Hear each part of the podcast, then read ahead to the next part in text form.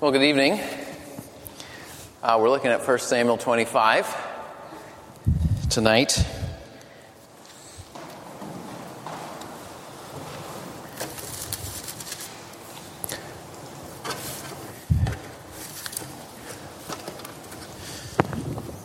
First Samuel 25. It's a long chapter, so I'm going to read it uh, in sections. We'll read most of it eventually. Um, but let me start by reading 1 through 17.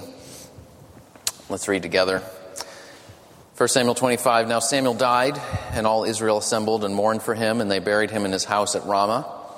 Then David rose and went down to the wilderness of Paran. And there was a man in Maon whose business was in Carmel. The man was very rich. He had 3,000 sheep and a 1,000 goats. He was shearing his sheep in Carmel. Now, the name of the man was Nabal and the name of his wife Abigail. The man was the, the woman was discerning and beautiful, but the man was harsh and badly behaved. He was uh, he was a Calebite. David heard in the wilderness that Nabal was shearing his sheep, so David sent ten young men, and David said to the young men, Go up to Carmel and go to Nabal and greet him in my name, and thus you shall greet him, Peace be to you, and peace be to your house, and peace be to all that you have. I hear that you have shearers. Now your shepherds have been with us and we did them no harm, and they missed nothing all the time they were in Carmel. Ask your young men, and they will tell you. Therefore, let my young men find favor in your eyes, for we come on a feast day. Please give whatever you have at hand to your servants and to your son David. When David's young men came, they said all this to Nabal in the name of David, and then they waited. And Nabal answered David's servants, Who is David? Who is the son of Jesse? There are many servants these days who are breaking away from their masters. Shall I take my bread and my water and my meat that I have killed for my shearers and give it to men who come from I do not know where? So David's young men turned away and came back and told him all this. And David said to his men, Every man strap on his sword. And every man of them strapped on his sword. David also strapped on his sword, and about 400 men went up after David while 200 remained with the baggage. But one of the young men told Abigail, Nabal's wife, Behold, David sent messengers out of the wilderness to greet our master, and he railed at them. Yet the men were very good to us. And we suffered no harm, and we did not miss anything when we were in the fields, as long as we went with them. They were a wall to us, both by night and by day, all the while we were with them keeping the sheep. Now therefore know this and consider what you should do, for harm is determined against our master and against all his house, and he is such a worthless man that one cannot speak to him. So there's a common pattern in different cultures uh, and in different situations that in order to prepare for greatness, for leadership and responsibility, that you have to go through a period of intense testing. Uh, so in some tribes, there are rituals of when you go from being a boy to becoming a man where you actually have to go out into the wilderness and live on your own for a couple days or go with the other 12 or 13 year olds or whatever age they do it at. Um, we can see this in all kinds of ways. When my dad was growing up, he played high school football, and every August uh, he had two a days. The most grueling practices in the hottest month of the year, practice in the morning, go home, shower, recover, practice in the afternoon, go home, collapse on the couch, do it all over again the next day. But that's how you prepare for football season and for winning the championship, hopefully. Right? Same pattern in the military. You start by going to boot camp and you don't do anything else and you don't have any hardly any contact with the outside world for 6 to 8 weeks. And somehow you come out of there ready to be a soldier or, since it's Mother's Day, being a mom, right, the first three months of pregnancy, morning sickness, you can hardly keep anything down, you're throwing up, nausea, then labor and delivery, then the first few months of having a baby where you don't sleep more than two hours at once.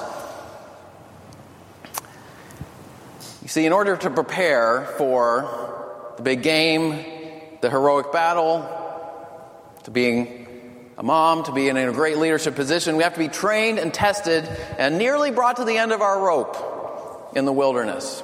Now, this is what we see happening to David in this section of Samuel. Now, chapter 24 through 26, David's in the wilderness.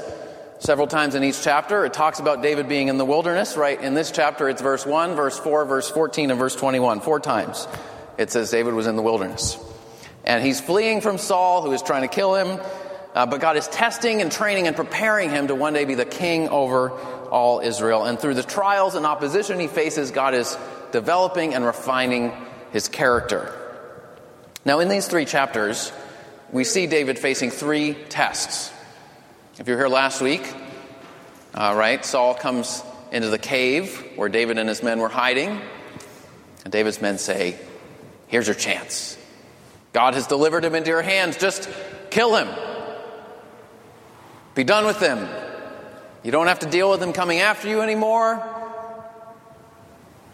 You can be king just, just as God has anointed you to be. And David cuts off a corner of Saul's robe and then he says, No, I can't touch him. He's the Lord's anointed.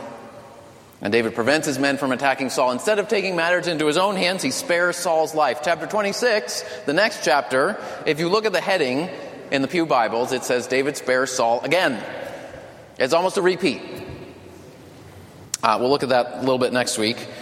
Um, but uh, basically, Saul's camping where David is near where David is hiding. David, again, has the opportunity to kill Saul. Just be done with him right there and now. When Saul is sort of pursuing him like a maniac and and trying following him wherever he goes and and stalking him and hunting him down and wanting to destroy him and and David again says no. He spares Saul's life again. Now, right in the middle of these two episodes is tonight's story. And Saul isn't part of this story at all, but David's in the same situation where he has the opportunity to take matters into his own hands and to repay evil for evil and to execute vengeance on an ungodly and uh, very difficult man. And, but God in His mercy restrains him and what God's doing, I think, is He's developing not only self control, but also mercy in David's heart, both of which are crucial character qualities of a good leader and of a king. So tonight, uh, I want to look into this story and see how David, see how God was testing David and also how he was restraining David and ultimately preparing him uh, to be a leader. And we'll also see how God tests us and prepares us, and how God restrains us by His grace. So, first, uh, in the verses we've just read, we see God tested David through the foolishness of Nabal. If you look down at verse 2, we're introduced to Nabal, and verse 2 describes his business and his possessions, and that he was shearing his sheep uh, which was basically throwing a big party where he would also do a lot of business and earn a lot of money. So it was sort of like saying there was a man from Darien who had a business in Greenwich, and he was very rich. He owned a BMW and a Lexus and a Porsche and three businesses and four houses. That was sort of what Nabal was like. And he was throwing a big party outdoors for seven days and nights. Now, interestingly, it tells us all about Nabal's possessions, his stuff, before we even learn his name. And that's appropriate because Nabal was basically defined by his stuff, his possessions. And uh, we'll see that throughout the story. Uh, verse 3 says his wife was discerning and beautiful, but he was harsh and badly behaved. Uh, it, he was a Calebite. That's, that's not a. Uh, he, that just means he was a descendant of Caleb uh, who was actually a faithful Israelite, one of the faithful spies. So it's not a sort of uh, a negative thing. It's basically saying he was descended from a faithful man, and yet he didn't live up to that uh, to that legacy. Anyway, so David's in the wilderness. He's barely surviving. He hears Nabal's throwing this big party. Right? It happened once a year. You shear your sheep, you get a lot of wool, and you can make all kinds of things with it. And so he sends a messenger saying, Could, could you just give us whatever you might have available. Approaches him humbly, respectfully. Uh, you know, David wasn't just trying to mooch off Nabal. Sometimes it might, you might wonder that. It wasn't, he wasn't sort of like going to a college graduation just to steal all the free food, right? And because he had no connection to anyone there, he just knows there's plates and plates of free food, right? Um, no, David and his men, as Nabal's servant says in verse 15 and 16, had protected Nabal's men. Right? David, David and his men were out in the wilderness. Nabal and his, and his servants were taking care of the sheep out there. And David had treated Nabal right. And David had seen to it that Nabal's men didn't miss anything, no one stole anything from them. David's men were like security guards and loyal allies to Nabal. Even when David really didn't have to do that. Um, you know, and David was in a precarious position himself, but you see him caring for someone else and being loyal to him. Now, Nabal's response, verse 10 and 11. Maybe you caught it while I was reading it. Who is David? Who is the son of Jesse? Now, who does he sound like? Sounds like Saul. Doesn't Saul say the same thing? Who is the son of Jesse? That's how he calls David. He doesn't even like to call David by his real name. Uh, Nabal goes on, Shall I take my bread and my water and my meat that I've killed for my shearers? You get it? Nabal's life is all about himself and all about his stuff, and his stuff belongs to him, and why should he give it to anyone else? Just as Nabal was, uh, just as David was a faithful servant to Saul, and Saul tried to kill him, David was a faithful servant to Nabal, and Nabal just dissed him and despised him. He repaid evil for good. Nabal was a little bit like uh, back in Numbers, uh, talks about, the, and in Deuteronomy, it talks about uh, Numbers 20, Deuteronomy 23, it talks about the Moabites, the Ammonites, and the Edomites. And basically, when the people of Israel were going through the wilderness on the way to the promised land, those three groups of people refused to help them. In Numbers, they come to the land of the Edomites and they say, Can we just pass through on your highway? We won't drink any of your water. We won't eat any of your food. We won't touch anything that belongs to you. Can you just allow us to pass through peacefully? And they say, No, absolutely not. We don't want to do anything for you. Sure, you're in the middle of the desert, but no, it's not our business. We're not helping you. You know, they didn't do anything to actively harm the Israelites. Nabal didn't do anything that he actively harmed David, but he didn't do anything to help David when David had helped him.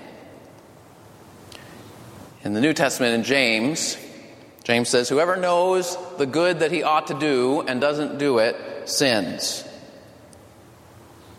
And in G- uh, Jesus, Matthew 25, in the parable of the sheep and the goats, remember he says, he says to the goats, he says, I was hungry, you gave me nothing to eat.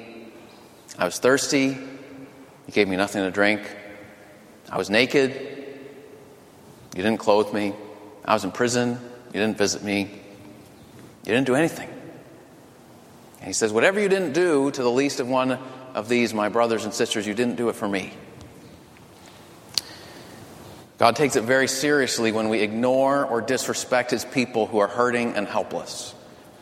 Now, let me just say that doesn't mean that every guy on the street who walks up to you and says, Can I have $5 that you should give them money? In fact, I think many times the most loving thing is not to give them money because everybody knows you might just be enabling them in their drug habit, but to spend perhaps to spend time getting to know that person or to invest some of your time in volunteering at a homeless shelter or at a soup kitchen or uh, in, investing in people uh, that you can get to know and love and care for.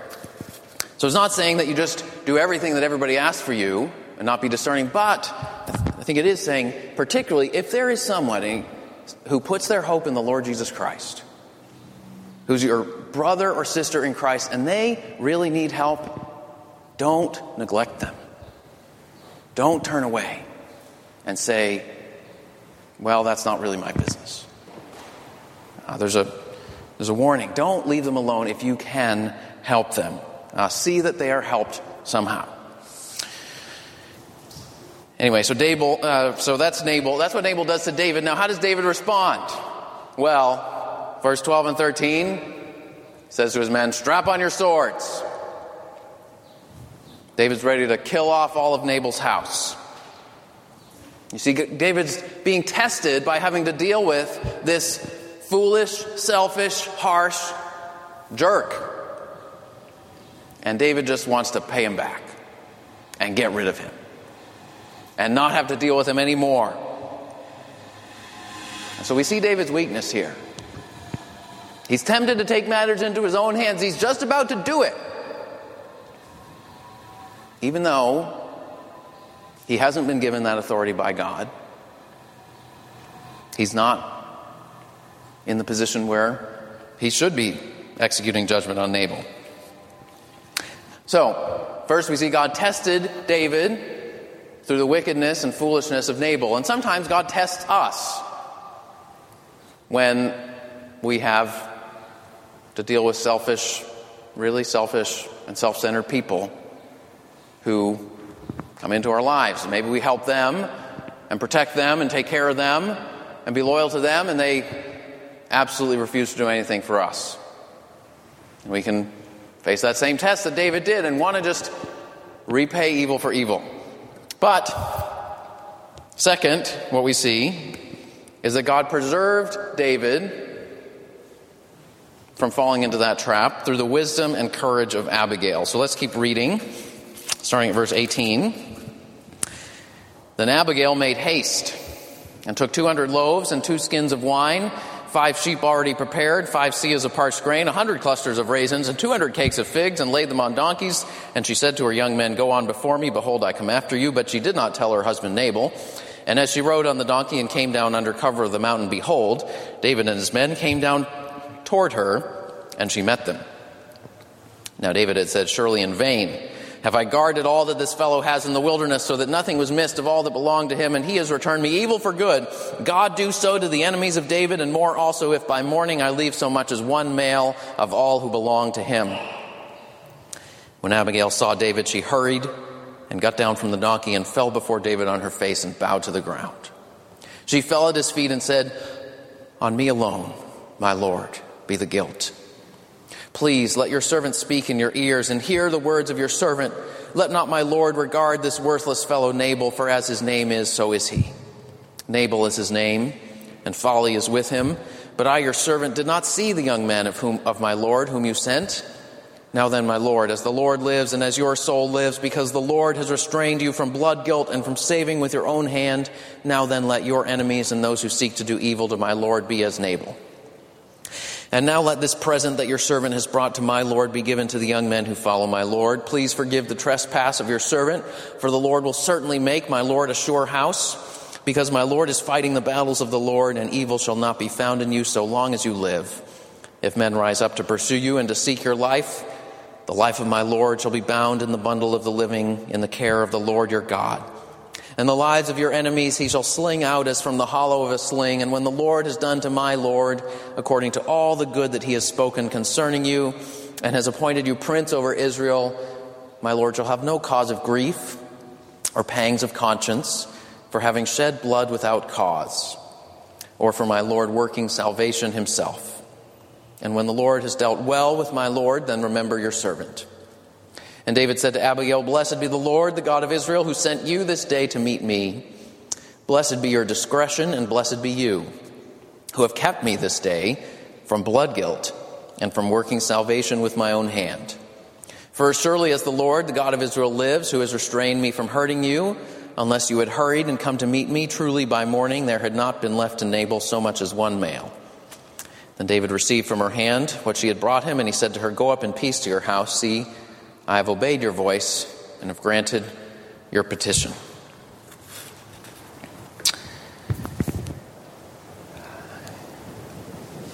So Abigail hears that David is coming, and she takes decisive action. She organizes a feast, food to feed an army.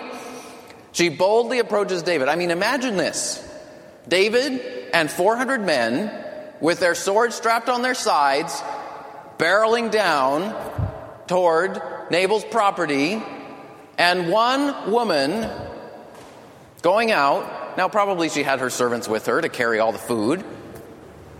But one woman going at the head of all her servants and coming before this man who is ready to decimate and kill every man in the household. I mean, that takes guts. That's courageous. And Abigail's speech, on the one hand, she's very discreet. Right? She's tactful. She brings all this food. She affirms the Lord's promise to David. She takes responsibility for Nabal's foolishness and asks forgiveness on his behalf. She bows down before David. She pleads with him respectfully. David notices her discretion in particular. So she's discreet, but on the other hand, she's very bold. Approaching him on her own initiative. And you know, she's not unclear about what she's asking for. Verse 31, it's very clear what she's saying. And she says, you know, she pleads with David and says, so that when you become king, you won't have guilt over and remorse over having shed blood without cause. So you see, she's very respectful and very discreet, and at the same time, very bold and very courageous in coming before David. And God uses Abigail in her discretion and in her boldness to restrain David from repaying evil for evil. And thankfully, David listens. You know, Abigail's speech is really the center piece of this narrative, of this story. And right before Abigail's speech, in verse 21 through 22, David's vowing to wipe out every male in Nabal's household. And after Abigail's speech, 32 through 35, he's promising peace to the house. And so you see, it's Abigail's speech and it's Abigail's action that God uses to restrain David from taking thing, matters into his own hands. David's about to fall, but God preserves David through Abigail. Um, two applications, I think, before we go on. First, do we listen to warnings from a sister or a brother. Uh, this is a major difference between David and Saul. They're both tempted to take matters into their own hands. Left to themselves, they both would. God warns them. He sends Samuel to warn Saul. Here he sends Abigail to warn David. Saul refuses to listen Saul refuses to acknowledge his wrong when he does wrong. Uh, he never really takes responsibility. Uh, but God graciously preserves David from falling into the same traps. And God gives David a willing heart to listen and to take heed. So, first, do we listen to warnings? And second, do we give warnings? Right? If we see one of our brothers or sisters who's tempted to take matters into their own hands and go do something foolish because somebody else has wronged them, or whatever it might be, do we have the courage and the discretion of Abigail? Abigail's action is a model. Um, it's a hard model to follow. I think it's one of the hardest things to do as a Christian is to take initiative and go to someone else, go to a brother or sister who's about to self destruct or about to do something really unwise. And to both be gracious and respectful, but also bold and clear. But that's what God uses. God uses Abigail here. God uses her discretion and her boldness to restrain David from falling into uh, repaying evil for evil. So we've seen how God test, tested David, how God restrained David, and finally, uh, God reassured David that he's ultimately in charge. Uh, verse 36 to 38 Abigail came to Nabal, and behold, he was holding a feast in his house like the feast of a king. Nabal's heart was merry within him, for he's very drunk. So, he told, so she told him nothing at all until the morning light. And in the morning, when the wine had gone out of Nabal, his wife told him these things, and his heart died within him, and he became as a stone. And about ten days later, the Lord struck Nabal, and he died. Nabal was acting like a king. He was full of wine, and he was full of himself, and he was full of pride and arrogance. But what do we see? What have we seen throughout this whole book of 1 Samuel? God brings down the proud and he lifts up the humble. God feeds those who are hungry in the wilderness. He doesn't abandon his people who are in trouble and distress. But God empties those who are full of themselves. That's what Hannah says in her song in the beginning of 1 Samuel. She says, Talk no more so very proudly. Let not arrogance come from your mouth.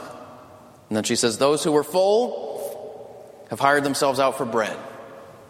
Those who are hung- but those who are hungry hunger no more. And that's what we see with Nabal. That he was full of himself and full of pride and full of arrogance and full of wine, and God's judgment was that he would be emptied out. His heart failed him and he became like a stone. You see, his, his heart was already a heart of stone on the inside, and God's judgment was that his inner spiritual condition became outwardly manifest in his physical condition. That his heart of stone and pride and arrogance became on display in his own body. On the other hand, David, who is hungry in the wilderness, ends up inheriting Nabal's wealth. Uh, and, and marrying Nabal's wife after he dies. So, how does David respond to God's judgment on Nabal? Well, on the one hand, he benefits. Uh, Abigail, beautiful and discerning, discreet and bold, becomes his wife. That's verse 40 through 42. But we also learn in verse 43, it says, David also took, or perhaps could be translated, had taken, uh, this might have already happened, Ahinoam of Jezreel, and both of them became his wives. Interesting little note.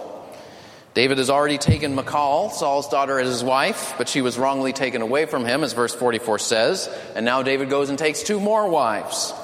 Now, the author doesn't comment on this, but he points it out.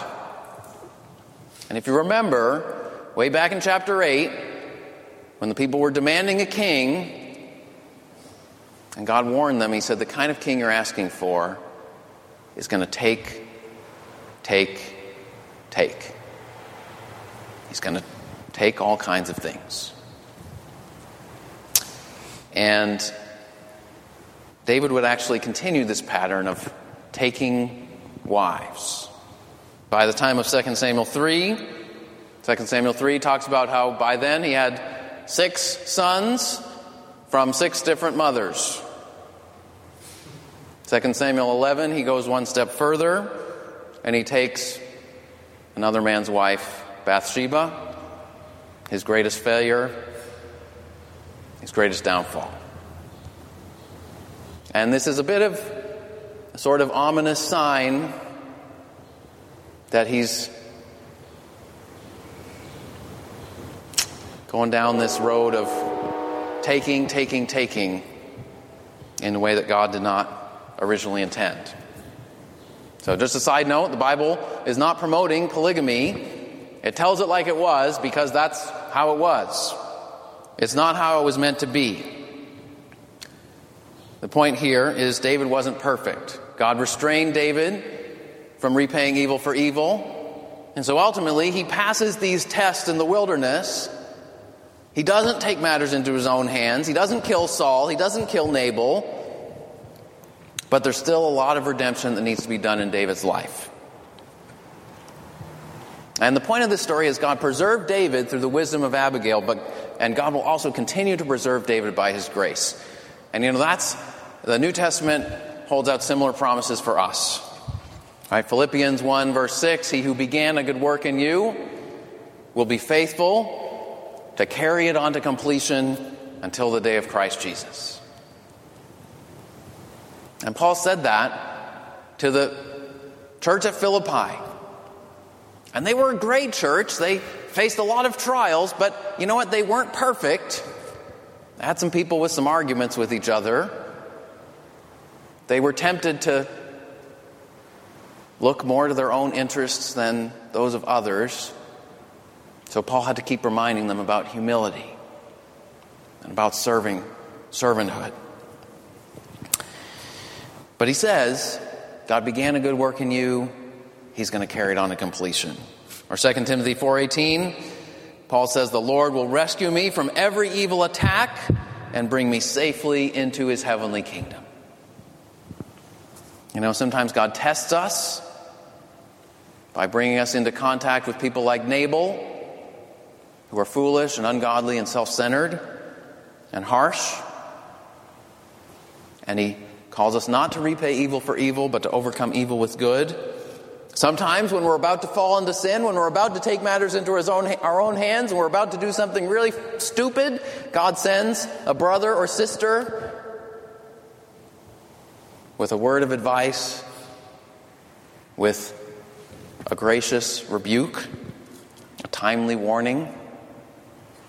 Praise God for timely warnings, and He restrains us. And that's one of the signs that He's, he's reminding us I've got you, and I'm going to be with you to the very end. Because ultimately, God's the one true judge, and we can trust Him to do what is right. Nick read earlier from 1 Peter 2 about how Christ suffered for us, leaving us an example that we might follow in his steps. You know, David faced these three tests in the wilderness and he barely passed, only by God's mercy and intervention of Abigail was he restrained from taking matters into his own hands. Remember, Jesus Christ went into the wilderness and he faced three tests from the devil himself. And he stood firm.